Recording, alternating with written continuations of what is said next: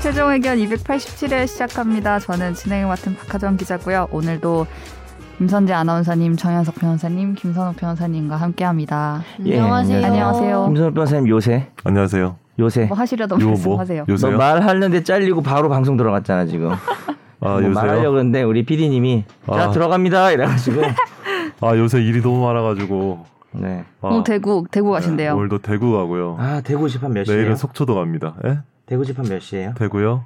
재판 시간 알려주면 대신 가주시게요. 아 네네네. 예? 뭐라고요? 네. 그옷 입고 가면 안 될 것 패소, 같은데. 패소. 갔는데 패소. 패소. 네.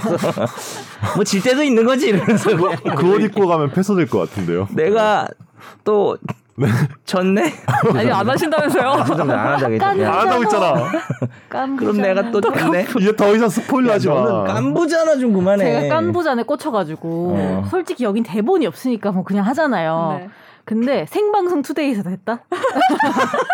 어떻게 뭘 하다가 아 한 거예요? 네. 요즘에 이- 하도 투더라. 유행이니까 약간 그런 컨셉으로 코너를 많이 짜오긴 해요. 성대모사를 하진 아. 않고 아, 하진 않고 이게 이제. 오프멘트를 치잖아요. 어, 어. 영상 중간에 어. 근데 약간 오징어 게임 컨셉 이런 거였어요. 그러니까 자연인이랑 어. 자연인 코너에서 자연인이랑 PD랑 뭐 게임 같은 걸 하는데 오징어 게임 음악 나오고 막 이런 컨셉이었어요. 네. 네. 아까 그 안에서 나오는 촬영 네. 취재해온 방송 내용이 그래서 네. 깐부자너 이걸 하고 본인은 진행한 사람 아니에요? 거기 오프멘트를 네. 오픈 멘트 아. 뭐 함께 어. 보시죠. 해보세요. 약간 한번 이렇게 하는 해보세요. 멘트를 하실 때 한- 하셨다고요? 아니 그게 아니고 그냥 해봐요. 영상 나가는데 그냥 똑같이 이렇게 해요. 깐부자너 아니 그냥 아무 맥락도 없이 깐부자노 아, 그래 이랬다고요? 깐부자냈어요.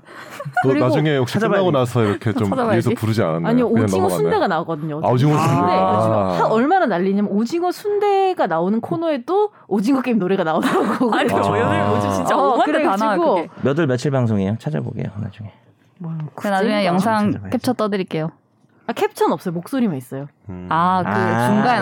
나오니까 어. 화면이 나오고 있을 때 더 아. 웃겼을 것 같은데. 야 너 얼굴 안 나온다고 자신 있게 그렇게 네, 안 어, 창피하다고. 근데 어제는 그래서 어제는 깐부자는 하고 싶었는데 타이밍 못 잡아가지고 못했어요. 하고 싶었는데. 두 번 하려고 그랬다고요?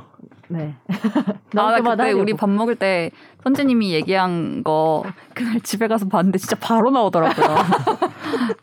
진짜 그 약간 밥 먹는데 선재가 스포해가지고 그 스포를 또 우리가 얘기를 재밌었죠. 못하겠지만 네. 그거 알고 봐도 재밌죠. 웃기지 마. 근데 그거는 내가 재밌- 아, 그날 우리가 재밌었어요. 네. 방송 끝나고 밥을 먹었잖아요. 네. 근데 방송을 다시 들어보니까 네. 뭐 어쩌고저쩌고 하다 무슨 맥락에서 나왔는지 네. 아, 저, 그래, 아, 내가 성대모사 할 수도 있다 그랬잖아요. 네. 방송 전에. 네. 그래가지고, 8편 할 수 있다 그래가지고, 네. 아, 박하정 기자가 저 어제 8편 보고 왔어요. 스포 안 당하려고요. 그 얘기를 하더라고요, 방송 중에. 그리고 이제 바- 방송 끝나고 밥 먹으면 스포 당한 거죠. 아, 스포 당하지 않기 위해서 최대한 많이 보고 왔는데. 최대한 많이 보고 왔는데 네가 바로 그 다음 편을 스포를 해가지고. 그 다음 편 10분 만에 나오는 거. 아니야, 나는 근데 이거 억울한 게 인스타 이렇게 보다 보면요. 네. 그 얼굴 다 떠요 캡처본으로. 그만해, 이제. 난 다 기사도 안 아니, 누르고 정말 억울하면- 조심하면서 살았다고. 억울함은 알겠으나, 네 넌 죄송합니다. 일단은 네. 이거는 미안한 건 미안한 뭐 겁니다. 일단 오징어 게임 안 본 선욱 변호사도 판단을 아, 할 수 네. 있을 것 같은데요. 좋습니다. 요거는 손해배상권이에요. 박하정 죄송합니다. 원고 박하정 피고 김선재. 아, 네, 깐부자너 고소하지 마 깐부자너. 너 진짜 무렵다 이거. 잘한다. 나 오늘 내가 계속 토스 해줄게. 그말 어, 깐부 할수 있는 걸로? 내가 딱 쳐다보면 그 말 하는 거야. 아, 왜 그렇게 토스 해준지 알아? 왜요? 부자노. 어, 네. 그만해. 깐부자너. 어, 방금 이것도 성대모사 같았어. 그만해 하는 것도. 어 그런 게 있어요? 그만. 네. 바로 할까요? 네. 주선욱 변호사님의 된남 순서입니다. 예, 네. 뱃살 마왕님이 다루셨습니다. 동물들이 스트레스 받는다고 인간이 섭취했을 때 몸에 안 좋다든지 하는 이야기는 마치 물은 알고 있다 수준의 말도 안 되는 이야기입니다. 전 개인적으로 궁금 궁극적으로는 동물을 죽여서 하는 육식을 금지해야 한다고 생각하는데 7년 정도 채식주의 생활함 음. 개부터 해야 한다 그건 아니라고 생각합니다. 그것도 일종의 차별이라고 생각해요. 대댓글로 군필 여대생님이 다루셨네. 예, 요 관절이 안 좋다고 지네나 고양이 먹는 수준의 미신이죠. 라고 음. 댓글 달아요. 물은 알고 있는 거 아닌가요? 물이 뭐 알고 있는 거 아니- 잘못된 거예요, 그 방송? 나 뭐- 아직 저 물이 모를 수도 있죠. 업데이트가 안 됐는데 이게 물이 물은 모르지 알고 않을까, 있다가 물을 예전에 아직. 뭐 허위 물- 방송이에요, 그게? 모르겠어요. 그 물에 물을 알죠. 뭐 그거잖아. 물에다가 뭐 음악을 들려주고 막 아. 해주면 물의 성분이 변화해서 그게 그러니까 거짓이에요. 근데 그 물을 먹으면 건강해진다라고 어디 무슨 이상한 건강 뭐 관련 뭔가 SBS 있었던 것 아니야? 같아요. 그렇겠죠. 왜냐하면은 어. 물은 아니 SBS였던 것 같은데 아닌가? SBS였어? 물 모르겠어요. 근데 이제 기억이 안 이분 나요. 벤마님 단 거 보면은 네. 그게 어쨌든 다 허위로 그렇지. 밝혀진 건가 어, 보네요. 음. 음, 그막 물의 결정 모양이 바뀌고 막 했던 아 맞아. 아니 결정 물은 모양. 그게 다 무생물이잖아요. 물은 무생물이니까 안 바뀌겠지 아무래도. 음, 이쯤 그럼 어쨌든 되면 뭔가 우리- 이제 객관적으로 과학적으로 입증되진 않았다 이런 음. 댓글의 의견을 가르셨네요. 기념으로 우리 육각수의 네. 홍보가 기가 막혀. 육각 그래 육각수가 된다는 거 아니었나? 그게 어떻게 어떻게 하면은 육각수가 뭐 좋은 거예요? 그러니까 육각수가 몸에 좋은데 뭐, 육각수가 뭐 그런 어떻게 하면 뜻이에요? 육각수가 된다는 거였던 것 같아요. 모르겠어. 육각수 뜻이 뭐예요? 근데 내가 보니까 그거 물, 어떻게- 물은 알고 있는데 우리는 아무도 모르고 있는 것 같은데 육각수 건데 그 물만 결- 알고 뭐- 있는 거야. 아, 물은 아 물의 결정. 제대로 아는 사람 한 명도 없어. 야 이과 없어 여기? 없잖아요 한 명도. 그렇죠. 이거 어딨어? 아, 이 문과 여기 쪽- 이과 아, 이러면 하면 없습니까? 안 되는데. 예. 네. 문송 문송. 아 근데 문성합니다. 아니 여기 이과도 그 물은 알고 있다 모를 것 같아. 아 군필 여대생 그 아이디 되게 마음에 드네요. 좀. 마음에 아 근데 들어요. 아 이거 되게 너무 재밌어가지고. 직업 군인이신가 보다. 그러니까. 여대생. 아, 군대 갔다 오신 여대생 어쨌든 알겠습니다. 네. 네. 네. 뿌리팅님이 이 문제가 결국은 인간 문제로 가는 거라 딱 좋게 넘어가신 것 같네요. 돼지, 소, 양, 염소 다 먹으면서 개는 왜 안 되냐고 하면 개가 뭐가 특별한데 그럼 사람은 왜 안 먹냐고 가는 그런 문제라 답은 모르겠습니다. 인간이 특별하다 하려면 또 종교가 나올 수밖에 없고 우리가 사람이니까라는 거 논리적으로 너무 약하고 환경 문제도 있고 식욕도 있고 그래서 요즘 대체육 시장이 잘 되는 것 같긴 한데 그 이제 음. 약간 어, 다양한 얘기를 해주 다양한 얘기를 네, 이제 어, 다양한 의식을 이야기가- 이분 이 댓글 달고 밥 먹으러 가셨을 것 같아요. 대체육이랑 대체육. 뭐 이런 거. 예. 음. 많은 이야기가 있군요. 팟빵은 댓글이 네. 별로 없었네요. 웬일로 오늘 이번엔 어, 하나 하나 더 카톡에 아, 하나 더 제가 있어요? 드렸던 거가 있었어요. 아 맞아 있었어요. 막국수네님이 달아주셨는데요. 저만 그런가요? 도미가 입에 착착 감기네요. 도미 김 선생. 여튼 무사히 돌아오셔서 다행입니다. 먹을 게 부족한 때라면 모를까 김선재 아나운서님 말씀처럼 오히려 영양 과다가 문제가 되는 요즘인데 식용으로 삼는 동물들을 어떻게든 하나라도 줄이려는 노력을 두고 위선이니 모순이니 하는 비난에는 썩 동의가 안 되더라고요. 음, 닭도 먹고 돼지도 먹고 소도 먹으니 개도 당연히 먹어야 형평에 맞다면 고양이도 먹고 비둘기도 먹고 다른 확보 가능한 모든 동물도 먹자고 해야 논리적 주장이 되지 않을까요? 개를 식용으로 하지 말자고 하는 사람들이 다른 건 잡아먹어도 상관없지만 개만은 안 된다고 목소리를 내는 게 아니라 육식을 전면 중단하는 것이 현실적으로 어렵기 때문에 식용 대상에서 우선적으로 제외할 수 있는 것부터 선별해보자 이렇게 목소리를 내는 거고 그 우선 대상이 개일 뿐이라는 걸 알아주셨으면 좋겠네요 라고 달아주셨습니다. 제가 잠깐 생각해봤는데 지난 방송 네. 이후에 음. 그러니까 약간 이런 거랑 비슷한 것 같아요. 예를 들면 우리가 뭐 성소수자에 대한 차별을 하지 말자라고 음. 했을 때 거기에 대고 그럼 장애인은 그럼 뭐 여성은 그럼 뭐 음. 남성은 이렇게 음. 얘기하지 않고 성소수자를 차별하지 말자고 얘기하더라도 다른 대상을 얘기하지 않더라도 그거에 틀린 말이 되는 건 아니잖아요. 약간 그렇죠. 그런 그, 그런 음. 느낌이라고 해야 되나? 음. 굳이 음. 비유를 하자면 음. 그런 것 같다는 생각. 방금 막국수네님 말씀도 그런 말씀 네네. 같아요. 네. 네. 자 이제 뮤직보이님이 다루셨습니다. 이제 네이버 네이버 댓글인가요? 오디오 클립이네요. 네이버 오디오 클립 요번에 댓글 왜 이렇게 다 굉장히 터졌어요? 폭발했네요. 몇 개예요? 다들 관심이 많으셔 이분. 그 네. 네이버가 개고기를 좋아하는 아니 그러니까 개고기 논쟁을 좋아하는군요. 아니면 그 개고기 네이버 좋아하는 게 혹시 그 유- 노출됐었나요? 이 저희 오디오 그, 그 뭐지 클립이? 근데 이렇게 저는 댓글 저는 엄청 많이 제가 달렸네? 제가 네. 저를 구독해놨거든요. 네. 그래서 제 이름으로 올라가면 축하해요. 네이버 메인에 떠요. 아. 그래서 이게 저라서 뜬 건지 진짜 뜬 건지 잘 모르겠는데. 그렇게 아. 혼자만의 세상에 살지 마요. 좀 객관화 시켜서 살았으면 깐부와 좋겠어요. 함께하는 아니 그 세상. 다른 기자 것도 많이 개- 구독했어요. 근데 저, 제 아. 것도 뭐 하는 거죠. 음. 그럼 구독 아- 안 하는 사람이 봤었어야 되는 거네. 네. 어쨌든. 봤을려나? 네. 아무튼. 자, 뮤직보이님이 다루셨는데 개고기 문제는 어렵기도 하고 쉽기도 한 문제 같아요. 보통 금지하자는 분들은 도축이나 사육이 비생적이다. 근데 여기에 대해서는 축산법에 개가 없어서 그렇다라고 이제 댓글을 해주셨고 음. 두 번째는 애완동물인데 왜 먹냐? 도축 방법이 잔인하다라는 의견에 대해서는 도축 방법 소나 돼지 닭 도축 보셨나요? 만만치 않아요. 라고 그러니까 워낙 잔인하다는 이제 뜻으로 음. 다루셨고 세 번째 다른 나라에서 싫어합니다. 후진국으로 보니까 이거는 느그나라나 신경 써라고 아주 감명하게 예, 댓글을 달으셨습니다. 어떤 뭐, 뭐, 뭐 문화적 상대주의에 입각한 어떤 그런 뜻으로 제가 해석하고 있습니다. 예. 음. 다음 댓글 읽을까요?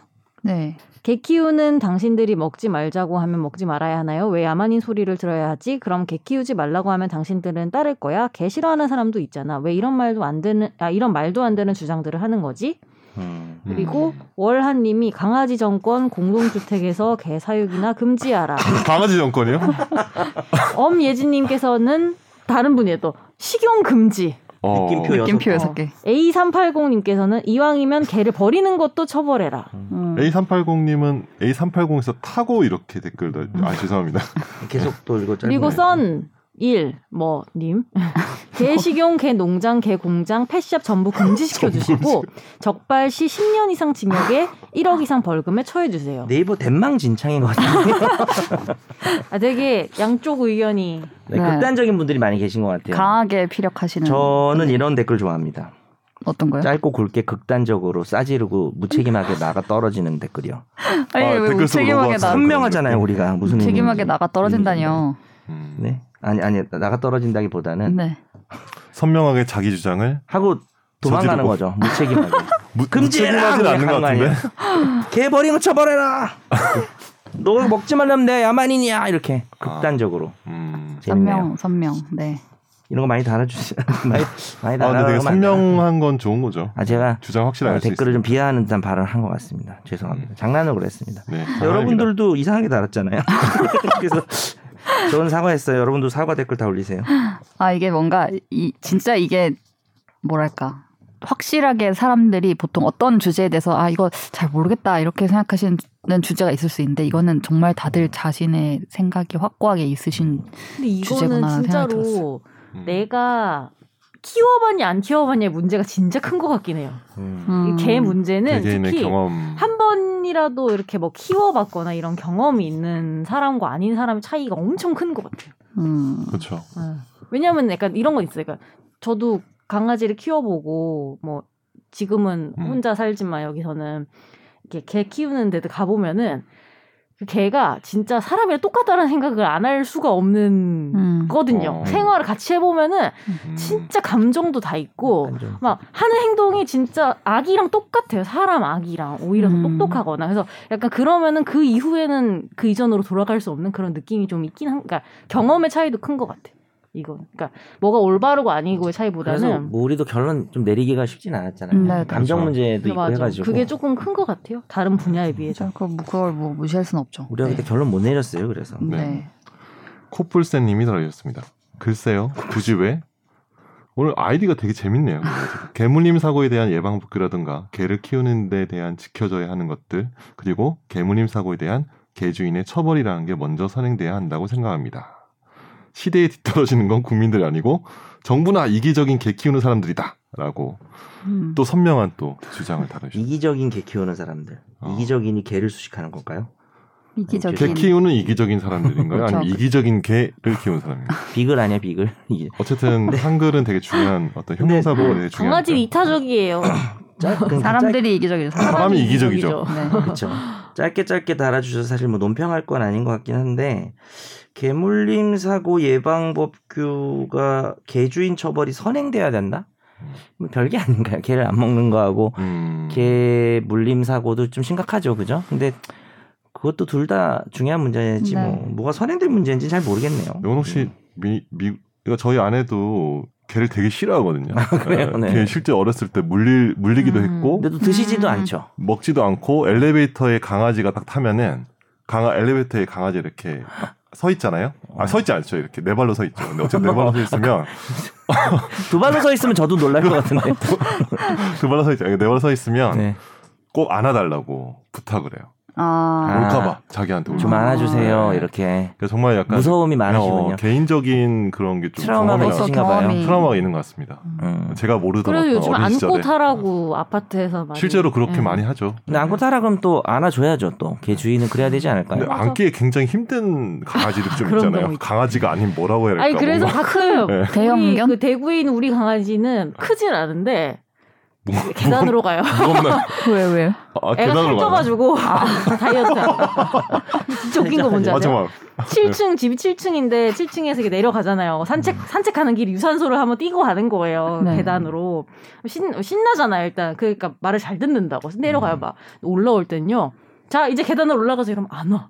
엘리베이터 음. 타겠다 자기는 사람이랑 똑같네. 똑같아. 그래서 엘리베이터 타겠다는 거 자기 그래서 줄을 안 네. 엘리베이터 타고 막 딴 사람들 잠시만요 오면 걔가 막 다친 분들 막 빠지고 그러진 않아. 예. 그 그거랑 선욱이는 서가지고요. 예. 아내분이랑 같이 타고 가는데 네. 걔가 이제 오니까 네, 실제로 안아주세요 하는 아내가 이렇게 걸 얘기를 봤거든요. 했었죠. 그거 네. 너보고 안아달라고 한 거야 자기를. 아 자신을 음, 아, 네? 감동. 어우. 무심한 남편. 죄송합니다. 아, 그만하려고 그거였구나. 계속 선제기 들으면서 머릿속으로 생각하고 있었어요. 아 그거였구나. 제가 이래서 참. 아, 오늘 집에 가서 한번 안아주세요. 아, 어, 안 계세요. 집- 집에 가도 안을 수가 네, 없네요. 도미해야 돼요. 집에 가도 안을 수가 없는데. 방미. 네. 템레이님께서 개고기 안 먹을래 정상, 개고기 먹을래 정상, 개고기 먹으면 야만이 먹지마 비정상, 개고기 이게 얼마나 맛있는데 먹어봐 비정상. 애견 애묘인이고 개고기는 입에도 안 대받고 추후로도 안 먹을 생각인데 먹는 사람들 나쁘게 보지 않습니다. 이걸 법제화한다? 저도 체감상 10년 전과 비교해서 개고기 즐기는 사람들이 급감한 건 사실입니다. 그런데 이게 인식이 좋아졌다고 할 만한 사안인지 모르겠어요. 그냥 이러다가 자연 소멸될 거라 생각하거든요. 맛있는 게 지천에 널렸잖아요. 경쟁력을 잃은 거죠. 음. 음, 제 생각이 이 생각이랑 제일 비슷한 것 같아요. 네. 음. 열띤 열띤 의견을 주셔서 음. 다들 정말 의견이 다양하다. 근데. 템레이님이 층위가. 딱 약간 마무리하면서 마지막 댓글이잖아요. 뭔가 딱 이렇게 정리가 딱 되네요. 일부러 마지막에 배치한 거 아니에요? 이게 제일 먼저 달린 댓글일걸요? 우리가 이제 역주행을 하다 보니까 댓글을. 아 그쵸 그쵸. 이게 제일 음, 먼저. 근데 이게 오, 히려 이렇게 딱 정리가 잘 되네요. 이걸 네. 읽으니까. 템레이님 한번 모시고 네. 저희가 역시 좀 훌륭한 법률가다는 어떤 느낌이네. 우리 고품격 법률 방송에 맞는 네. 훌륭한 청취자가 아닐까 라는 생각을 아 하고 있습니다. 진짜 우리 되게 네. 되게 잘 잘하네요. 누가요? 되게 우리 자화자찬. 우리 잘하고 있나요? 우리 정말 괜찮은 거 맞습니까? 그러니까 뭐 되게 고품격 법률 방송이라고 이렇게 잘 또 그렇죠. 얘기하고. 고품격이죠. 네. 네. 인정할게요. 인정하겠습니다. 네, 이제는 무조건. 인정할게요. 저도. 네. 네, 댓글 감사합니다. 다음으로 넘어갈게요. 청취자의 사연을 진단해 드립니다. 날로 먹는 청사진.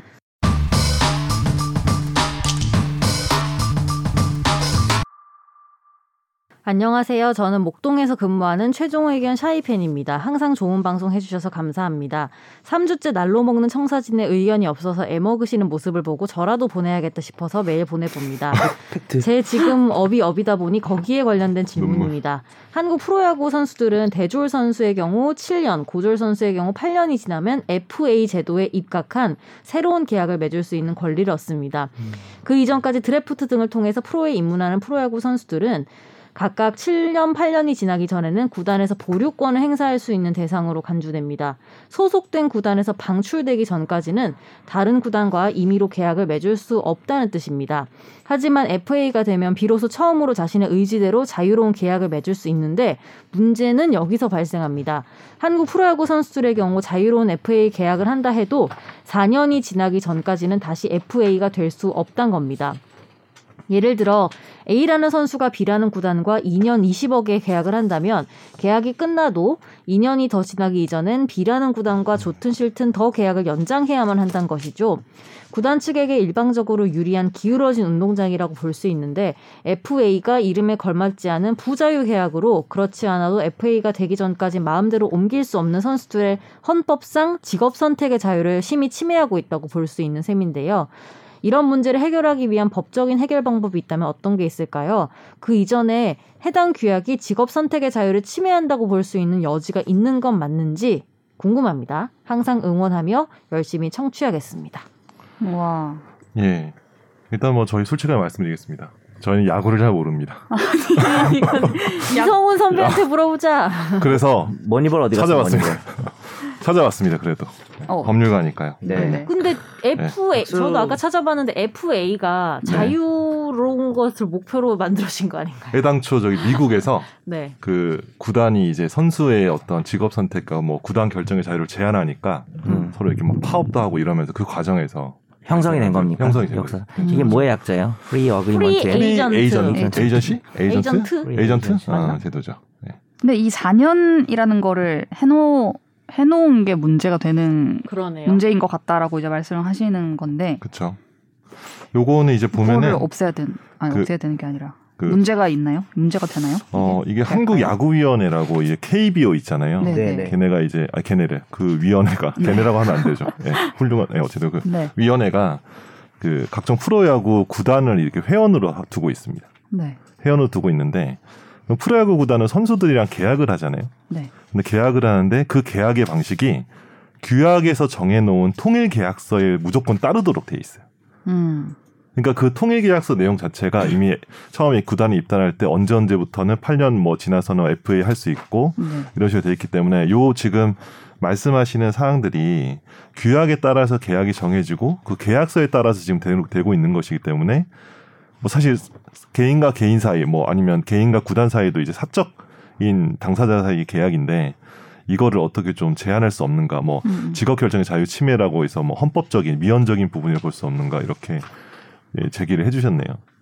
근데 이제 요 관련해서 특정 선수가 이제 그 FA 제도 관련해서 네. 법원에 그 규약을 자기한테 적용하는 거는 어 이거는 뭐 사적 자치 원칙 위반이고 뭐 직업 결정의 자유 위반 뭐 침해다 이렇게 해서 소송을 건 사례가 있는데 오. 실제 그 사건에서 뭐냐면 규약 자체를 뭐 완전 위법 무효라고 볼 수는 없지만 네, 그 규약이 이 선수에게 적용되는 것은 부당하다라고 법원이 결- 가처분 결정한 사례가 있더라고요. 그, 그 어. 유독 그 어. 선수한테만 그 선수한테 하는 이 거는- 케이스에서 그 선수한테 음. 적용하는 거는 그러니까 법원에서는 이 규약 자체가 이제 아예 그냥 무효라고 좀 보기는 음. 어렵고 음. 왜냐하면 당사자 사이에 우리 한국 야구위원회는 어떤 공적 기관이 아니잖아요. 사적 기관이잖아요. 네, 프로야구 구단으로 결성된 네, 네. 그렇기 때문에 거기에 대해서 좀 뭐 이걸 사적 자유의 원칙을 존중하는 차원에서 이걸 원천적으로 우회하기는 어렵고 이 사건에서만 이 선수에게 적용하는 것은 굉장히 부당한 측면이 있다라고 음. 한정적으로 해석한 가처분 판례가 있더라고요. 근데 요건 같은 경우도 제가 보기에는 이 4년 제한 이 부분이 지금 문제되는데 음. 네. 누가 하나 좀 총대 매시고 가처분 결, 가처분 신청을 한번 해주시면은 예. 저 예, 제 전화번호 좀 남겨드릴게요. 음. 근데 꼭 4년 할 필요는 없는 거죠. 네. 아니요, 근데 그 아마 통일 계약서에 아마 그렇게 돼 있는 것 같아요. 지금 보니까. 네. 근데 아 나는 여기 마음에 안 든다. 계약서 쓸 때 말이에요. 네. 아 근데 통일 계약에 따라서 무조건 하게 돼 있어요. 아. 규약이 통일 계약서 위하고 만약에 계약 내용이 통일 계약서랑 다르면 통일 계약서가 우선한다라고 돼 있는 거예요. 근데 뭐 예외는 어. 있겠죠. 잘못 아, 예외가 뭐 있죠. 어. 중대한 사유가 뭐 있다든지 뭐 그런 경우는 예외가 있는데 거의 따르게 되어 있죠. 구단이 뭐 쓰레기야. 네. 그래서 이제 야, 구단에서 근데 이제 이 부분에 대해서 이제 공정거래법적인 측면에서 봤을 때 굉장히 좀 공정거래 를 제한하는 거 아니냐라는 한번 해볼 만하다. 네, 해볼만하다 뭐 이런 근데 누가 총대를 맬지 누가 총대를 아무도 맬 안 것인가? 네. 음. 뺀다라는 거죠. 청도 한번 매 주십시오. 궁금한 게 네. 이제 직장을 옮길 수 없는 거잖아요. 내가 그쵸. 여기서 뛰고 싶은데 여기에 매여가지고. 네. 근데 어쨌든 야구를 할 수는 있잖아요. 그 구단에서 야구 자체를 못하게 하는 거 아니, 아니잖아요. 근데 그렇게 되면- 못하게 할 수도 있죠. 프로야구 구단에 갈 데가 없죠. 아니 그러니까 아, 아, 내, 그, 그, 아, 앞으로 아. 내가 아, 아. 아니, A 못- 구단에서 풀어주진 못 않았지. A 안 구단에서 풀어주는- 뛰기는 어. 뛰기는 해준다는 거죠. 아니 지금 뭐냐면 그러니까 어, 어. 소속은 돼 있는데 경기 네. 안 내보내고 안 못 뛰는 내보내는 거지. 안 내보내는 거지. 연봉 주고 너 그럼 나가. 아니 제가 작년부터 NBA 를 어. 보고 있는데 아니 아니 아예, 그러니까 A 구단에 선수가 소속돼 있는데 얘는 B에서 뛰고 싶어 날 내보내줘 A 음. 구단에 얘기를 하는데 A 구단에서 아니 나 내보내주진 않을 거야 그 대신 여기서 열심히 뛰어 이렇게 해서 아, 그거는 음, 어, 그건 가능하죠. 근데 그 그런 상황이면 음. 직업 선택의 자유를 침해한다고 볼 수 있는가 하는 어쨌든 야구를 할 수는 있잖아 내가 아 여기서 중요한 거는 네.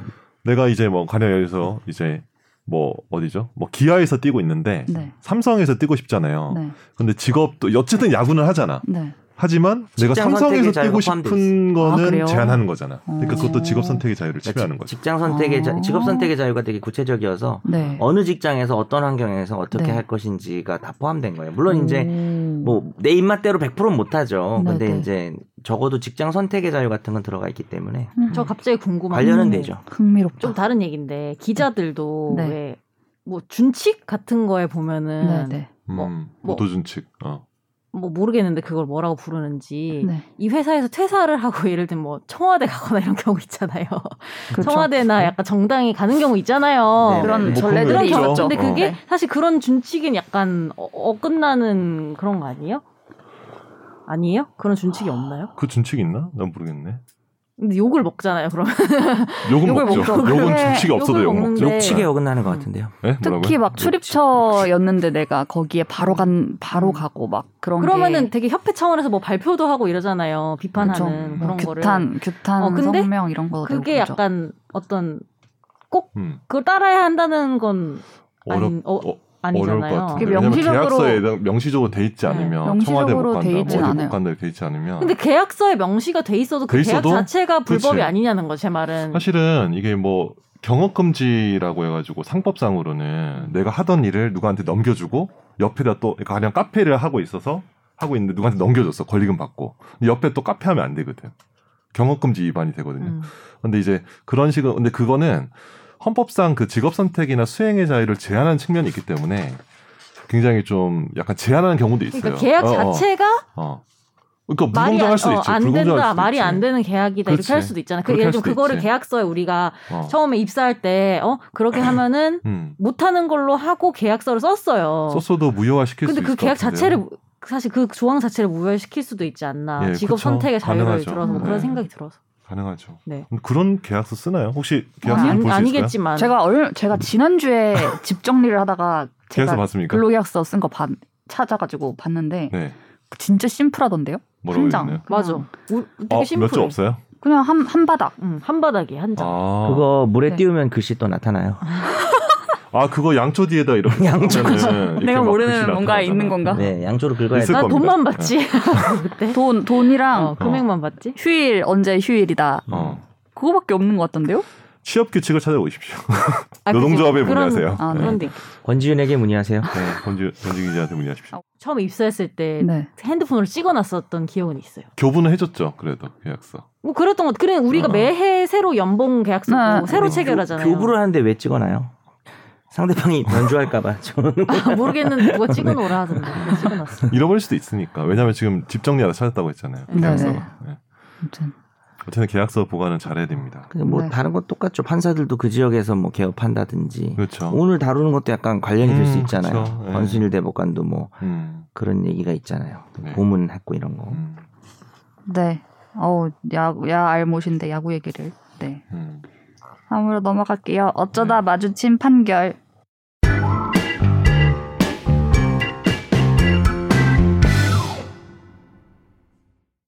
청주시청 공무원 A 씨는 청주시청 내 비서실에서 공보팀장 피해자 B 씨 남자 팀장 3명과 함께 의자에 앉아서 대기하던 중 부하 직원의 몸을 찌르면서 확진자가 여기 있네 여기 있어라고 와, 말한 너무 혐의로 충격적이- 재판에 넘겨졌습니다. 충격적이다. A 씨는 6급 일반직 공무원이었고 피해자 B 씨는 공보관실 계약직 공무원으로 개인적 친분이 전혀 없었는데요. 국민참여재판으로 열린 1심에서 배심원 7명 전원은 만장일치로 무죄로 판단을 했지만 재판부는 모욕죄가 성립한다면서 배- 벌금 100만 원을 선고했고요. 2심도 1심과 같이 네. 판단했습니다. 그리고 최근 대법원은 A 씨에게 벌금 100만 원을 선고한 원심을 확정했습니다.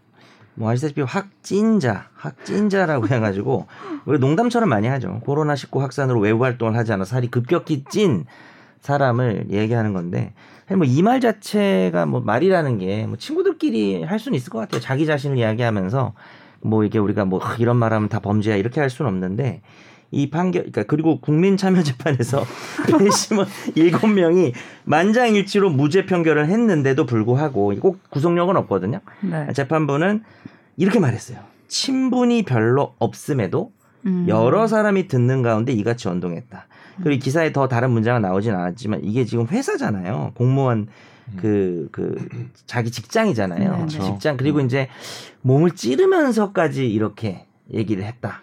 라고 그러니까. 하면은 이제 뭐 모르겠어요 이게 뭐 성추행은 이제 논외로 하고 음. 사실 뭐 몸을 찌르는 것은 모욕죄에 들어가진 않죠. 그 모욕죄가 언동으로 될 수도 있는데 보통 이제 모욕죄가 동자로 되는 것은 이제 뭐 가운데 손가락 뭐 이런 게 보통 아. 모욕죄 예시로 나오고요.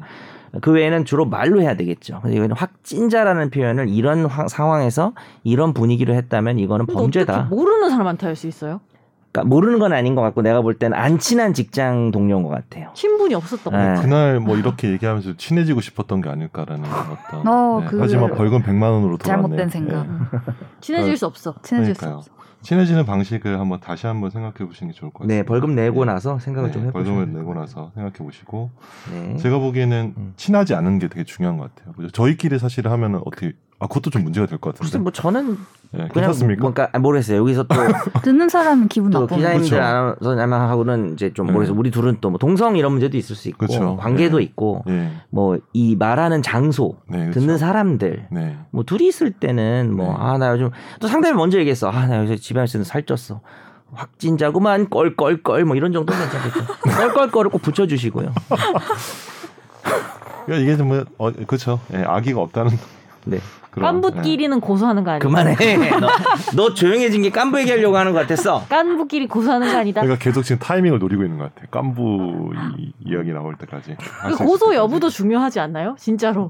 고소 안 하면은 모욕죄 처벌 안 되는 거 아니에요? 그렇지. 아마 어, 그렇죠. 어, 맞아요. 예. 그래서 신고 안 하면 되잖아. 친코죄예요?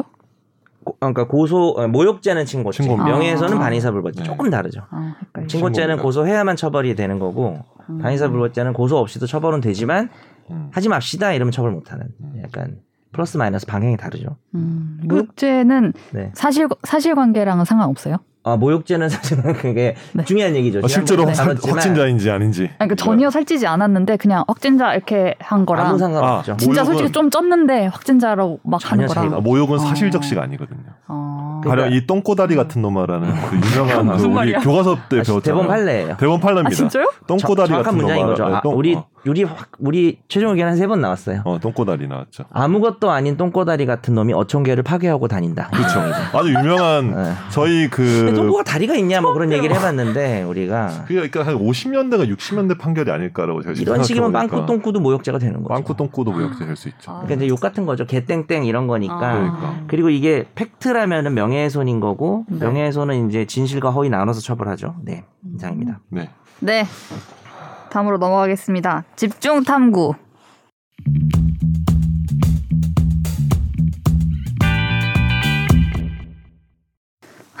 뭔가 내 내가 소개하고 내가 말하니까 되게 웃, 웃긴다. 아무도 말해주지 마. 네. 지금 우리나라를 들썩들썩하게 하는 네 글자가 있습니다. 어? 화천대유인데요. 오징어 겜 아닌가요? 죄송합니다. 네 글자라 그랬어요. 네. 깐부자나 아닌가요? 너가 하려고 그랬지. 안 할라 했어. 하나? 어, 죄송. 대장동이라는 곳이 있죠. 성남시 분당구에 있는 대장동인데 이 개발 사업을 두고 어, 많은 논란이 일고 있습니다. 공공의 이익을 환수한 모범 사례인지 아니면 뭐 소수 민간 개발업자들의 배만 불린 사업인지를 두고 지금 뭐 검찰 경찰이 뭐 네. 배임 혐의, 뭐 뇌물 혐의 이런 것들로 관련자들을 수사를 하고 있고요. 아주 유명한 분들이 많이. 네, 그리고 이게 성남시이다 보니까 당시에 뭐 성남 개발 공사가 어떤 식으로 뭐 특혜를 준 거 아니냐 이런 음. 얘기가 나오면서 관련자들이 뭐 일파만파 그리고 아까 말씀하신 것처럼 쟁쟁한 분들의 이름도 여러 나오게 되었는데요. 저에게 고문료도 받고. 네. 그럼 오늘 이 화천 대유를 집중 분석하는군요. 아, 그렇다기보다 우리 고품격 법률 방송이잖아요. 아. 그래서 이 법률가들 많이 나오는데. 네. 그렇죠. 근데 이 화천대유라는 이 회사가 이제 뭐 수천억 원의 배당을 받고 어떻게 뭐 이- 이런 식으로 수익을 거둘 수 있었느냐라는 말이 나오면서 이 네. 회사를 이제 막 분석할 거 아니에요. 근데 정말 그 쟁쟁한 분들이 이 회사의 고문 자문으로 이름을 올리고 있었어요. 권순일, 박영수, 김수남, 강찬우, 이경재, 권유철. 네, 지금 나온 사람들은 네, 어, 지금 잠깐만. 응? 박영수 전 특별검사랑 네. 이경재 변호사는 서로 사이가 안 좋을 수밖에 없는 분 아니에요? 그러니까 이게 뭐 그렇죠. 굉장히 신기하네요. 이쪽 저쪽 조합이. 없어요, 어, 지금 이게. 장난 아니네요. 네. 어. 네, 네. 이 조합이 아주 법조계에 아름답네요. 있었던 이런 사람들을 왜 굳이 이런 개발 관련 회사의 고문 자문으로 있어야 하냐 뭐 이런 얘기부터 그러니까 지금 읽은 사람들은 네네. 법조계에 있었던 사람들만이었나요? 그렇죠? 그렇죠. 그렇죠 주로 음. 네 그리고 이제 권순일 전 대법관이 이재명 경기도지사 대법원 판결 당시의 대법관이었다는 점 그리고 화천대유 대주주 소유주인 김만배 씨가 음. 권순일 당시 대법관을 대법 판결 전후 로 총 8차례 이제 방문했다는 방문 기록이 또 나와가지고 이 김만배 씨가 법조 기자 출신이거든요 당시에 아 그래요? 네네 그래서 또 주목을 받고 있습니다. 음. 당시에 저희가 이재명 경기도지사의 대법원 판결 3심 판결 나왔을 때 다루지 않았더라고요. 그래서 이 판결이 또 주목을 받고 판결이 나오게 된 과정이나 이런 거를 가지고도 지금 시끄러운데 왜인지 판결 내용을 짚어보면서 한번 얘기를 나눠보려고 합니다. 네. 우리가 이게 2심에서 유죄 나온 것도 다루지 않았고 아마 1심 전부 문제만 다뤘나 보다. 음. 기억이 네. 어, 안 나. 맞아요. 전 문제는 한 번 다루고 그때 저기 네네. 그 누구죠? 국방부관 친구 이름 갑자기 기억이 안 나는데. 하키, 하키. 하키. 하키. 어, 아, 그쵸. 하키 기자. 어, 하키 기자. 2심에서 잠깐 유죄가 나왔을 때 안 어. 다루길 잘했어요. 어차피 그래요? 3심에서 전부 무죄가 나왔잖아요. 그렇죠. 우리의 성견지명 아 그때 제가 1심 무죄 나온 거에 대해서 뭐라 그랬어요? 일부에 아, 나 기억이 대해서는 안 좀 나요. 유죄가 좀 되지 않을까라고 생각했는데 저도 그렇게 말하지 2심 않았어요. 유죄가 나왔어 일부가. 아. 그래서 뭐 우리- 우리 그걸 치적을 좀 얘기를 했어야 되는 거 아니에요? 지적을 좀 얘기하려고 하다가 3심 대법원에서 전부 무죄 나오면서 가만히, 가만히, 있어야 있었습니다. 되는 거. 그러니까 그냥 가만히 있었습니다. 네. 네, 먼저 그러면 이 당시에 뭐 아까 무죄 유죄 막 바뀌고 했다라고 말씀하셨는데 혐의랑 지금 3심까지 가서 막 바뀐 부분은 딱 하나잖아요. 다른 그쵸. 것들은 뭐 여러 개가 다른 지금- 건 계속 무- 무죄인 거고. 네네 무죄인 거고 지금 계속 이제 2심에서 유죄가 됐다가 대법원에서 다시 무죄가 된 거는 하나인데 이게 이재명 지사 친형 이재선 씨를 정신병원에 입원 시키는 것에 관련해서 이재명 지사가 어, TV 토론회에 나와서 허위 사실을 공표를 했냐, 그래서 공직선거법을 위반했냐 안 했냐 이거를 가지고 계속 이제 판단이 바뀌고 했어요. 그 관여를 해놓고 TV 네. 토론에서 이제 질문을 받았을 때 그런 적 없다라고 한 거 아니냐 네, 네. 부인했으면 이거 허위 아니냐 이게 쟁점인 거죠. 네. 지금 뭐 발언을 보면은 발언을 저희가 좀 약간 상황극으로 해볼까요? 재미없나요? 죄송합니다. 누가 이재명을 해- 이재명 지사를 해볼까요? 저 성대모사 준비 난 안 돼 못할 것 있어가지고. 같아. 어, 목소리가 잘 기억이 안 나는데. 저는 그런 일 이재명 없습니다. 아, 죄송합니다. 이경영인가? 지사- 이경영인가요? 진행시켜. 죄송합니다. 네. 큐. 뭘? 진짜 하시려고요? 아니 아니요 읽어주세요. 네. 아니 그냥 간단히 읽을까요 그냥? 네네 네. 그냥 형님을 정신병원에 입원시키려고 하셨죠? 이건 왜 발언 그대로 해야 될 것 음. 같아서. 네네 저는 그런 일 없습니다. 왜 없습니까? 그 보건소장을 통해서 하지 않았습니까? 그런 일 없습니다.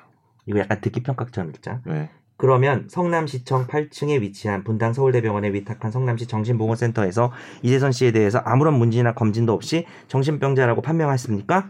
그거는 어머니를 때리고 어머니한테 차마 표현할 수 없는 폭언도 하고 이상한 행동을 많이 했고 실제로 정신치료를 받은 적도 있는데 계속 심하게 하기 때문에 어머니 저희 큰형님 저희 누님 저희 형님 제 여동생 제 남동생 여기서 진단을 의뢰했던 겁니다. 그런데 저는 그걸 직접 요청할 수 없는 입장이고 제 관할하에 있기 때문에 제가 최종적으로 못하게 했습니다. 야, 근데 네 목소리를 읽으니까 약간 진정성 있다. 그렇나요? 그 다음 것도 읽어주세요. 네 앞에 누구인? 거가 이제 그게 5월 29일 5월 29일 KBS고 6월 5일 MBC 경기도 이사 토론에서는 토론회에서 네 이재명 지사의 발언만 해주시기 바랍니다. 예, 우리 김영환 후보께서는 저보고 정신병원에 형님을 입원시키려 했다 이런 주장을 하고 싶으신 것 같은데, 사- 같은데 사실이 아닙니다. 정신병원에 입원시킨 것은 형님의 부인, 그러니까 제 형수와 조카들이었고 어머니가 보건소에다가 정신질환이 있는 것 같으니 확인을 해보자라고 해서 진단을 요청한 일이 있습니다. 그 권한은 제가 가지고 있었기 때문에 제가 어머니한테 설득을 해서 이거 정치적으로 너무 시끄러우니 하지 말자 못하게 막아서 결국은 안 됐다는 말씀을 또 드립니다. 음. 네. 또 한 번 더 강조했죠. 전에 했던 발언을 그대로. 네. 이 두 번의 토론회에서 관련해서 이렇게 말을 한 걸 가지고 네.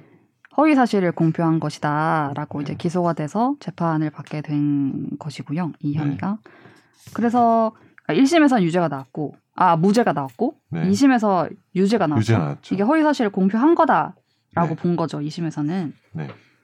2심에서는 이런 발언을 두고 어, 피고인 그러니까 이재명 지사가 형에 대해서 절차 진행 그러니까 정신병원 입원 관련 절차 진행을 지시하고 또 절차 일부가 진행되기도 했는데 그 사실을 숨긴 채 이런 말을 했기 때문에 토론회를 보고 있는 사람들의 어떤 공정한 판단을 그르치게 할 음. 정도로 적극적으로 반대되는 사실을 진술한 거다. 사실을 왜곡한 거다. 그렇기 때문에 허위 사실의 공표에 해당한다고 보는 게 타당하다라고 유죄로 판결을 했습니다. 그러니까 이게 당시 보면은 이제 이재명 전 지사가 아니 전 지사 현 지사가 예, 전 시장이죠. 네네. 전 시장 시절 그러니까 시장 시절에 비서실장을 통해서 분당구 보건소장한테 강제 입원이 가능한지 검토해 보라고 지시를 하고 그리고 이제 그 구성수 씨에게 다시 또 이제 지시도 하고요. 일단 그런 것들이 사실관계에서 좀 어느 정도 인정이 됐죠. 그 여러 차례고 네. 그다음에 뭐 장재승 씨인가 정재승 씨인가 네. 그 사람이 이제 전문인데 그쪽에서 뭘 평가서를 받아오니까 이재명 지사가 거기다 연필로 이렇게 좀 써야 된다 수정해서 써주니까 그걸 다시 보내니까 그쪽 좀 기분 나빠하면서 약간 뭐 수정 지시한 대로 좀 수정을 해주고 뭐 좀 정말 여러 차례 음. 이거를 좀 관철시키려고 행위를 했- 지시를 하고 왜 제대로 못하냐 질책도 하고 이 부분은 좀 사실로 인정된 것 같긴 하더라고요. 그렇죠. 네네. 이게 대법원에서 인정된 사실관계가 예, 상당히 여러 차례 시도를 했다. 음. 그러니까 대법원에서는 사실관계 자체는 즉 지시를 하고 이런 부분들은 사실관계는 인정을 했죠. 실제 대법원은 사실 뭐 어, 법률 대법원의 심의도 하니까 대법원의 이제 사실 인정. 그거는 네. 팩트가 맞더라도 법적으로 이게 처벌할 일이냐를 가지고 는 이제 또 네. 그런 다른 거죠. 부분이겠지만 네. 어. 그런데 대법원에서 이제 무죄가 나오면서 네. 쟁점을 이렇게 설명을 했었습니다. 후보자 토론회에서 상대 후보자가 한 질문에 대해서 피고인이 부인을 하면서 네. 일부 사실을 진술하지 않은 답변을 허위사실 공표죄로 처벌할 수 있는가 음. 요걸 이제 따져봤다 대법원에서 그리고 다수 의견 대법관 7명이 허위사실 공표죄로 처벌할 수 없다라고 이제 판단을 내렸습니다. 이 부분도 이제 무죄가 돼야 된다. 아, 그쵸? 네, 다 이제 다 이심에서 무죄가 딱 되는 하나 거죠. 인정했던 유죄 부분도 네, 네, 이게 이제 어떻게 보면은 대선에 나올 수 있냐 없냐의 운명을 갈른 판결이 된 건 맞죠. 그쵸? 그러니까 이게- 그때 이게 유죄 나왔으면 지사직 그쵸. 박탈이고 막 그런 상황. 뭐. 그러니까 그렇기 이게 그거네요. 그러니까 결국은 이제 너 이거 이거 했지 이렇게 해서 막 추궁을 하는데 뭐, 그렇지. 소극적으로 음. 아 저 아닌데요. 아 그렇게까지 한 건 아니고 네. 이렇게 한 거는 이 허위사실 공표죄, 이 공선법에 있는 허위사실 공표죄에 해당한다고 보기 어렵다는 거죠. 음. 적극적으로 뭔가 해야 음. 그러니까 대법원은 되는데. 허위사실 공표죄의 공표라는 단어의 의미가 네. 사전 찾아봐라. 음. 널리 알리는 거다. 그렇죠. 그러면 자기가 적극적으로 막 음. 약간 안물안궁 음. 아무도 안 물어봤는데 음. 막 날리고 이런 거지. 이제 그때 당시 김용환 상대 후보가 음. 한 적 있죠?라고 물으면은 나는 답하는 입장이다. 그렇죠. 근데 그런 상황에서는 이제 좀 허위사실 공표죄 인정하기가 어렵다라는 그러면은 건데 음. 답변을 아무리 길게 해도 인정 안 되나요? 그 부분까지는 모르겠어요. 길어지면 음. 어 너무 길어지면 모르겠는데, 그러니까 방어한다라는 걸 좀 음. 강조한 것 같고 근데 이거를 좀 이대로 가져가면 그리고 이제 그것도 강조했어요. TV 토론의 특성. 음. 어, 그러니까 뭐 그렇죠. 사실 대법원 다수 의견 논리도 수긍되는 부분이 있어요. 그러니까 네. 서로 다양한 쟁점이 이렇게 티키타카가 있잖아요. 뭐 네. 유권자들은 그 과정도 보는 거니까 음. 이게 주거니 받거니 하는 과정에서는 어느 정도 음. 과장이나 뭐 허위가 있을 수 음. 있다. 음. 근데 약간 이 논리로 가면 묻는 말에 답할 때는 거짓말해도 된다라는 음. 명제가 될 수도 있거든요. 이게 사실 근데 이제 허위의 진술이라는 거는 음. 네. 보통 질문을 통해서 답변이 나오고 그걸 허위 진술이라고 보통 부르고 그렇게 보통 우리 하죠. 법률의 세계에서는 아무도 안 시켰는데 네. 왜냐면- 갑자기 거짓말을 하는 사람 없긴 해요. 허경영 만약 이제 모 후보가 뭐 이런 말 있죠. 나는 뭐박 박정희 대통령의 뭐 적통이고 뭐, 뭐 그런 얘기 했었잖아요. 네, 뭐 네, 네. 뭐 박근혜 뭐 누구랑은 뭐 뭐가 있었다 뭐 이런 식으로 했다가 그 아. 공선법 위반으로 그, 네. 그 감옥 갔다 오시지 않았나요? 허 어머 후보님 그랬나? 음. 그죠? 네, 그렇죠. 근데 이제 그런 것처럼 자기가 적극적으로 하는 거 정도 잘 아니면 없죠. 그건 되게 이례적인 되게 이례적이지. 상황이잖아요. 네. 그 정도가 되면 이제 허위사실 공표가 될수 우리가 있다, 뭐 이런. 위증죄도 네. 사실 묻는 말에 대한 답변을 그쵸. 하면서 나오는 과정이어서 그쵸. 좀 그런 게 좀 의문이긴 해요. 네, 맞아요. 그래서 굉장히 좀 형벌 법규를 그러니까 공선법에 있는 처벌 법규를 너무 제한적으로 해석한 거 아니냐라는 음. 비판이 음. 사실 존재했었죠 대법원 판결 이후로. 이게 약간 약간 뭐랄까 판례가 바뀌었다고 할 정도로 되게 어떤 법률적인 부분에서는 음. 아 이런 이런 판결이 나와서 앞으로 좀 되게 바뀌겠구나 이런 정도예요? 좀 어때요? 애매한데 이런 이슈 자체는 없었던 것 같아요. 제가 사실은 야당에서 누구지? 이 권순일 대법관이 주심으로 네네. 2015년에 한 판결이 네, 어, 모순된 거 아니냐. 네 그 그런 당시에 얘기도 뭐 나오죠. 네. 권순일 대법관이 그때는 뭐 유죄라며 음. 그래서 좀 찾아봤는데 사실 제가 이걸 던졌잖아요. 네. 최종 의견에 요거 2015년 발표. 근데 네. 제가 던져 드릴 때도 안 읽은 상태였거든요. 네. 그리고 이제 오기 직전에 좀 전에 읽어 보니까 그런 거 고백하지 않으세요? 그거는 어쨌든. 야당의 비판이 좀 무리한 측면이 있어요. 그러니까 무슨 얘기냐면 네. 그 당시 사건은 또 이렇게 묻는 말에 답하는 과정이 아니었어요. 음. 음. 그런 게 아니기 때문에 어, 지금 방금 박 기자님 질문에 대해 답을 하자면은 판례가 변경됐다고 말하기는 좀 어려운 것 같고 음. 음. 이 부분이 좀 구체화되면서 이런 케이스만큼은 아니다라는 게 처음 이제 선고가 된 거죠. 음, 뭐가 이제 음. 바뀐 건 아닌 것 같아요. 음. 그러니까 이제 우리가 얘기를 해볼 수 있는 거죠. 음, 그때 당시가 이제 익산시장의 공직선거법 위반 맞아요. 판결이었는데 네. 그 TV 토론회에서 상대 후보를 겨냥해서 취임하자마자 어떤 사업의 사업자를 바꿨다. 왜 바꿨는지 의혹이 끊이지 않는다. 뭐 이렇게 말을 그러니까 했는데 상대방 욕한 게 거짓말이었던 거잖아요. 그쵸 그쵸 이거는 상대방을 좀 비난 다르지 않- 다르겠죠, 그죠? 비난한 거가 근데 이게 당, 당시에 주심이 권순일 대법관이었고 음. 이 판결을 하는 과정에서 말을 한 게 이제 근거가 좀 떨어지는 의혹을 제기를 할 때 네. 그럼 그 의혹이 사실 무근으로 밝혀지면 선거에서 이제 유권자들의 선택을 잘못 이렇게 이끌 어. 우려가 있기 때문에 A 후보가 B 후보에 대해서 의혹을 막 제기했는데 그쵸 그쵸 만약에 그게 허 네. 그런 의혹이 거짓이었으면 네 네 그래서 그러면 공익의 현저히 반하는 음. 결과가 나오는 거기 때문에 무제한적으로 막 의혹 제기를 허용할 수 없다. 네네 이렇게 판결을 했거든요. 그래서 말씀하신 것처럼 야당에서는 이 판결을 들면서 권순일 전 대법관이 이때는 모순이다. 이렇게 해놓고 왜 이재명 지사 판결은 이렇게 네. 뭐 이끌었냐. 근데 그 야당 비판은 저는 동의가 안 돼요. 음. 그러니까 이 사안하고 반대 방향이잖아요. 음. 그러니까 이 이번 이재명 무죄 대법원의 논리를 우리가 찬성 반대를 떠나서 뭐 권순일 대법관이 모순된다고 할 수는 없는 것 같아요. 이거는 상대방 찝어서 막 욕했는데 그게 허위였던 거고. 그러니까 이 대법원 이 대법원이 뭐 그렇게 마- 권순일 대법관 대법관인데 그렇게 자기가 한 논리를 그렇게 손바닥 뒤집듯이 뒤집을 사람은 아닌 것 같고 이번엔 다른 논리가 만들어진 거죠. 남이 질문하는 거에 답할 때는 음. 뭐 좀 그래도 되는 약간 좀 이제 허위가 되더라도 좀 넓게 인정하자. 뭐 이거 가지고 형사처벌하냐? 음. 그러면 토론이 위축된다. 뭐 약간 이런 취지인 것 같아요. 뭐 전혀 소공이 안 되진 않습니다. 다수 의견도. 네. 음. 어쨌든 이 판결도 이제 전원합의체 판결이잖아요. 네네. 대법관 전원이 맞아. 다 이제 가담을 아, 가담이래. 범죄인가요? 아, 가담이 아니 아, 가담이란 말이 사실은 너 나쁜 아까 말이 KBO도 아니야. 그렇고 조금 사- 네. 사람들 비하한다. 어제 그 대법관 전원이 다 KBO랑 이제- 대법관에 대법원에서 민원 들어오겠어. 아, 아 이러니.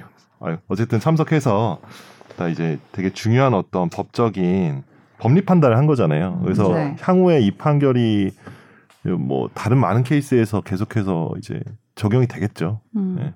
근데 이제 그렇게 되면 이제 토론의 자유를 굉장히 활성화하는 측면이 있는데 음. 마- 방금 말씀하신 것처럼 우리 보통 위증죄라고 했을 때 네, 좀 이상한 것 우리 같아요. 예. 음. 법률가의 세계에서의 허위 진술은 되게 질문을 통해서 도출되는 것인데 아니, 그리고 의혹 제기가 네, 네. 그 사람의 가장 네. 약한 고리를 먼저 네거티브의 문제는 그쵸. 있지만 가장 중요한 지금 그쵸. 의혹을 따지는 거잖아요. 네. 당신 뭐, 네. 어? 뭐 고발 사주했지 뭐 네. 예를 들어서 네. 뭐 그런 거 하는 거 아닙니까? 네. 아니요 뭐 고발 사주해놓고 아니라고 해도 된다는 거 아니에요.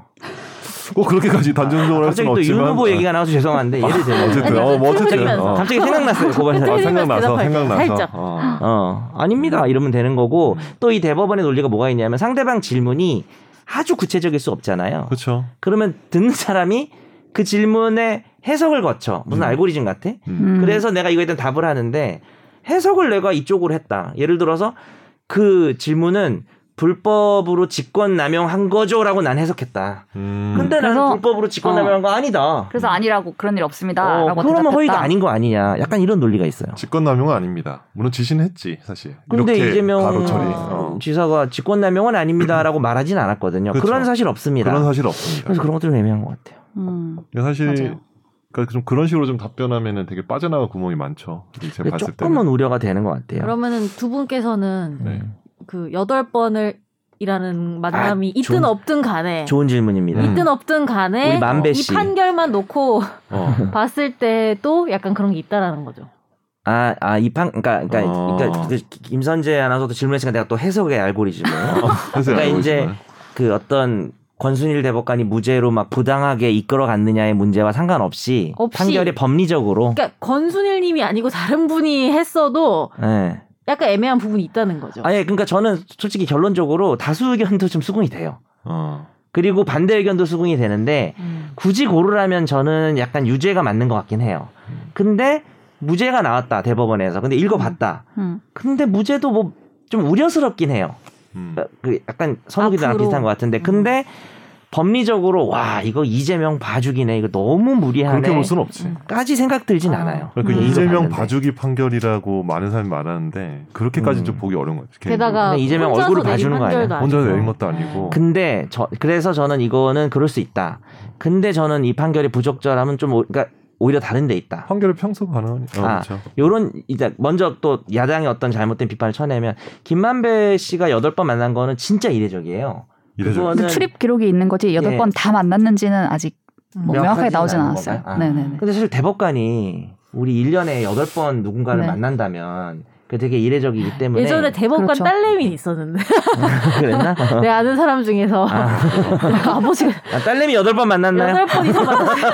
아니 왜냐면 아들내미 아니고 딸내미인가요? 몰랐어요. 왜냐면 어, 네. 제가 아, 그, 그 언니도 변호사인데 어. 그래서 아 뭔가 아버지가 뭐 대단한 사람인 것 같은 느낌이 드는 거예요. 아. 누군지 모르겠는데 그런 느낌이 들어요? 아버지 봤어요? 네. 아니 뭔가 근데 아버지가 부동자세였나요? 아니, 그 사진 그 사진도 보긴 봤죠. 막 푸사 네. 이런데 가족 아. 사진 같은 게 있으니까 부사를 봤는데 아 묘하게 막 망치 좀뭐 들고 있었나? 분위기가 뭔가 되게 높은 사람일 것 같은 느낌이 드는 거예요. 망치 그래서 없었나? 찾아봤어 그래서 근데 아 찾아봤구나. 아. 대법관이시라 하더라고요. 아. 그렇죠. 그러니까 그래서 여덟 번 만났다고 하는데 이게요 소부에서 진행 중일 때 다섯 번 만난 거고 네. 권순일 대법관은 소부 심리한 사람이 아니에요. 그렇죠. 아, 어. 그리고 전화벨 권순일 대법관이 보면서- 전화합체 보내자라고 해서 보낼 수 있는 위치는 아니에요. 제가 볼 땐 좀 시간이 없어서 좀 음. 짧게 얘기하면 그러니까 네네. 전화합체 심리 중에 만난 건 한 번 정도거든요. 음. 그리고 또 야당에서 비판하는 것 중에 왜 갑자기 무죄 보고서를 냈냐 음.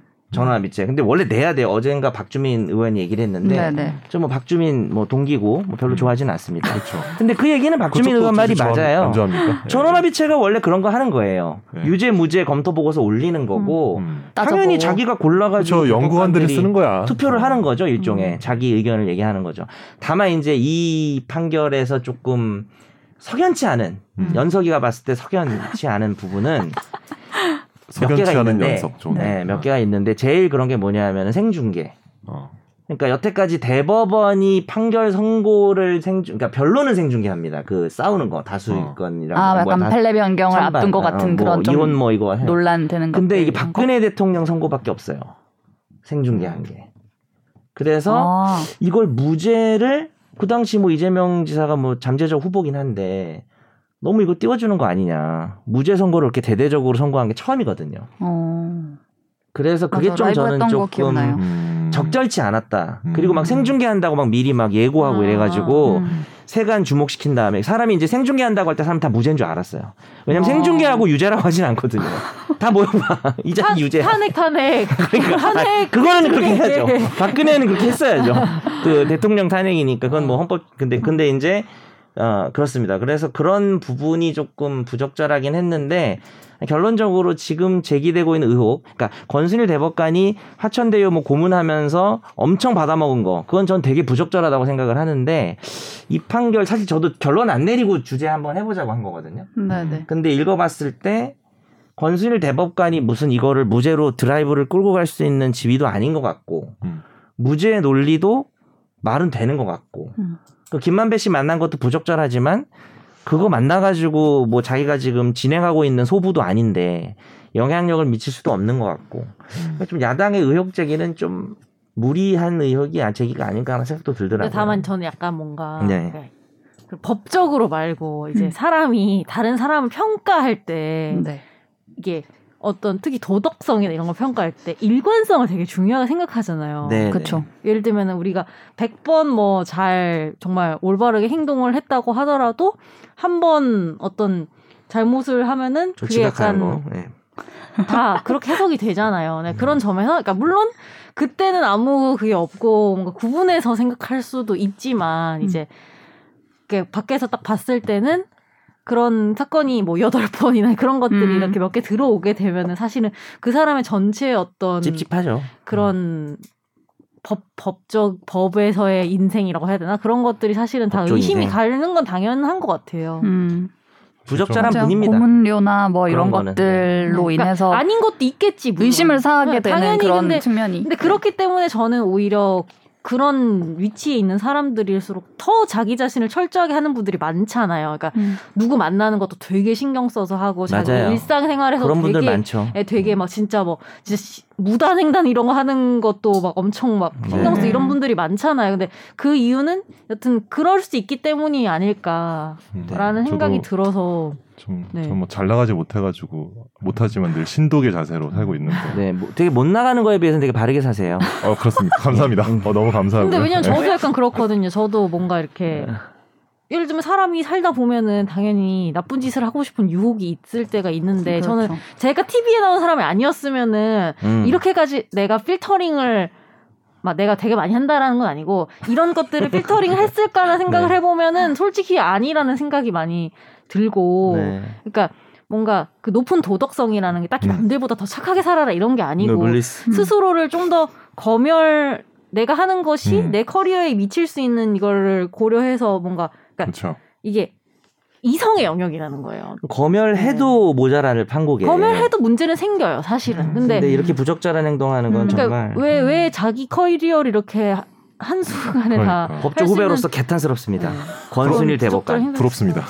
예, 네. 사실 그렇습니다. 저도, 저도 그걸 좀 좀 저도 좀 부러운데 이렇게 껴주시지. 된 겁니다. 죄송 아, 아. 죄송합니다. 이제 갑자기 본심이 지난번에 남 나오네요. 변호사도 부럽고요. 아, 본심이 나왔네요. 아, 남 변호사님은 저희 고등학교 선배님이시더라고요. 제가 미네소타 그때도 얘기했었잖아요. 어, 미네소타 계시나요? 아닌가요? 미네소타. 미네소타에 계신지는 제가 미네소타 계시면 이제 꼭 소재 찾아뵈려고 파악이 제가 안 해서 되는 있었는데 예. 저 같아도 소재 파악. 안 알래스카에 되겠네. 계신 거 아니에요? 알래스카 어 거기 알래스카에 겨울에 가면 계신 추울 것 같은데 찾을 수 예. 없어. 네. 이글루 선수래요. 엄청 많아요. 죄송합니다.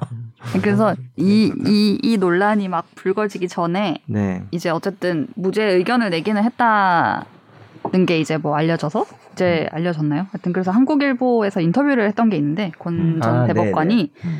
이제 본인은 이제 토론은 질의응답이 반복되기 때문에 공표가 아니다 이렇게 본다고 음. 인터뷰를 했, 했어요. 네. 상대가 진실을 말하지 않으면 즉시 다시 반박하거나 추궁할 수 있고 유권자가 판단하도록 해야지 검사가 음. 토론회 녹취록을 가지고 기소하는 건 과잉사법이다. 아, 어, 그런 논리 있을 수 있다고. 라고 이제 본인이 음. 어떻게 보면 생각해서 그 이렇게 했다라는 공선법상의 설명을 음. 허위사실 공표죄를 좀 더 그러면 이 판결에 맞춰서 이렇게 뭐 개정하는 차라리 방법도 맞을 수도 완화하든지, 있어요. 차라리. 네, 왜냐하면 근데 사실 이 현대 현행 법조문상으로는 굉장히 제한적인 해석이라는 음. 그 판결에 네. 대한 평석이 가능한 거죠. 좀 약간 그래서 좀 이재명 봐주기 판결 아니냐는 의혹도 지금 제기되고 있는 거고. TV로 다 생중계가 되고 있는데 공표가 아니다. 그거 그러니까 그거 그런 그게 거죠. 사실은 좀 느낌. 예. 음, 그래서 이 저도 저는, 반대 네. 의견이 더 저 수긍은 가요. 음. 근데 아, 있을 수 있다. 다수 의견. 하나만 얘기하면 끝나기 전에 거짓말한 거 하나 계세요. 우리 권순일 대법관. 뭐 뭘 보지 하천대로 대장동 자기 전혀 몰랐다 그랬는데 아, 이 그래요? 판결문에 다 나와 있어요. 아 내용이. 맞아. 그래서 그 그거는 지금 관- 거짓말했다고 막 사람들이 많이들 음. 얘기해요. 어.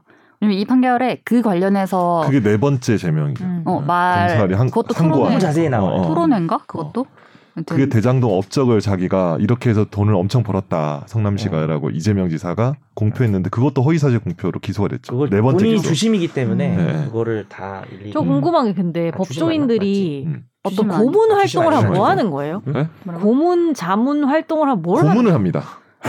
고문을 막 괴롭히는 건 아니고 그게 아니, 아니고 고문하면 어. 앞에 저는 초콜릿 놓고 아니 네, 돈, 자문을 그러니까 합니다. 이것만 아니고 그런 거 하면 돈 되게 많이 받더라고요. 네, 고문 천차만별이에요. 그러니까 어. 좀 친분 돈을 많이 있는 받죠. 회사에서 그냥 한 달에 50만 원씩 받으면서 음, 그냥 예, 고문으로 그냥 앉혀놓고 음. 가끔 궁금하시면 물어볼게 이렇게 하다가 뭐 아, 전화해서 법적 사건 맞고 물어보고. 사안이 있으면 실제로 돈 받고 하죠 사건 또 음. 그런 경우도 있고 그 그런 많이 하죠. 공공단체 있잖아요. 음. 그런 데서는 뭐 15만 원, 뭐 20만 원, 뭐 이런 엄청 식으로 싸. 주기도 하고 뭐 장난 교직원 아니야. 제가 예전에 했던 게 교직원 공제회 음. 뭐 이런 데서 하면은 질문이 이 교원들이 질문이 많이 와요. 아. 초중고 교사님들이 그러면 이제 질문이 또 비슷한 게 많더라고요. 음. 우리가 이제 또 방송을 좀 오늘 서둘러 마면 뒤에 방송이 예, 있어가지고 그러니까. 예. 좀 약간 오늘 좀 급하게 한 면이 있습니다. 반대 네네. 의견도 자세히 소개하고 싶었는데 네네. 죄송합니다. 죄송합니다. 네, 저는 지금 논란과 이 판결이 어떻게 나온 거냐 막 이런 일- 얘기들이 있어가지고 다뤄봤고요. 네, 다음 주에 또 핫한 주제를 가지고 돌아오겠습니다. 내 퇴직금 문제에 대해서 어. 진짜 핫한데요. 네. 50억 vs 김선재 퇴직금 어, 근데? 상도 씨 아들은 정말 네, 네. 쉴드 치면 안 됩니다. 그거는 말이 되는 소리를 해야죠. 저번 주 댓글에 나와서 저희가 한번 이미 말이 안 된다고 저희가 음. 네, 이 쌍도 아, 내 퇴직금 조회해봤잖아. 아 진짜? 퇴직금 계산기 있더라고요. 50억 좀 안 되죠. 계산기가 있어요. 아, 나 50억 써봐야지. 좀 안 돼요. 많이 안 돼요. 뇌물이죠. 이씨. 아, 마지막에 그게 되나요? 근데 뇌물이나 어디서? 의심이 듭니다. 예, 그럴 수밖에 없- 의심이라고 하면 되는 거 아니에요? 의심이 들죠. 강한 의심이 들죠. 그게 어떻게 산재입니까? 네. 네, 다음 주에 마지막에. 뵐게요. 네. 감사합니다. 네. 나도 법률 전문가 세상만 사법으로 재밌게 풀어내는 여기는 최종 의견 최종 의견 최종 의견 최종 의견으로 오세요 고품격 법률 팟캐스트 여기는 최종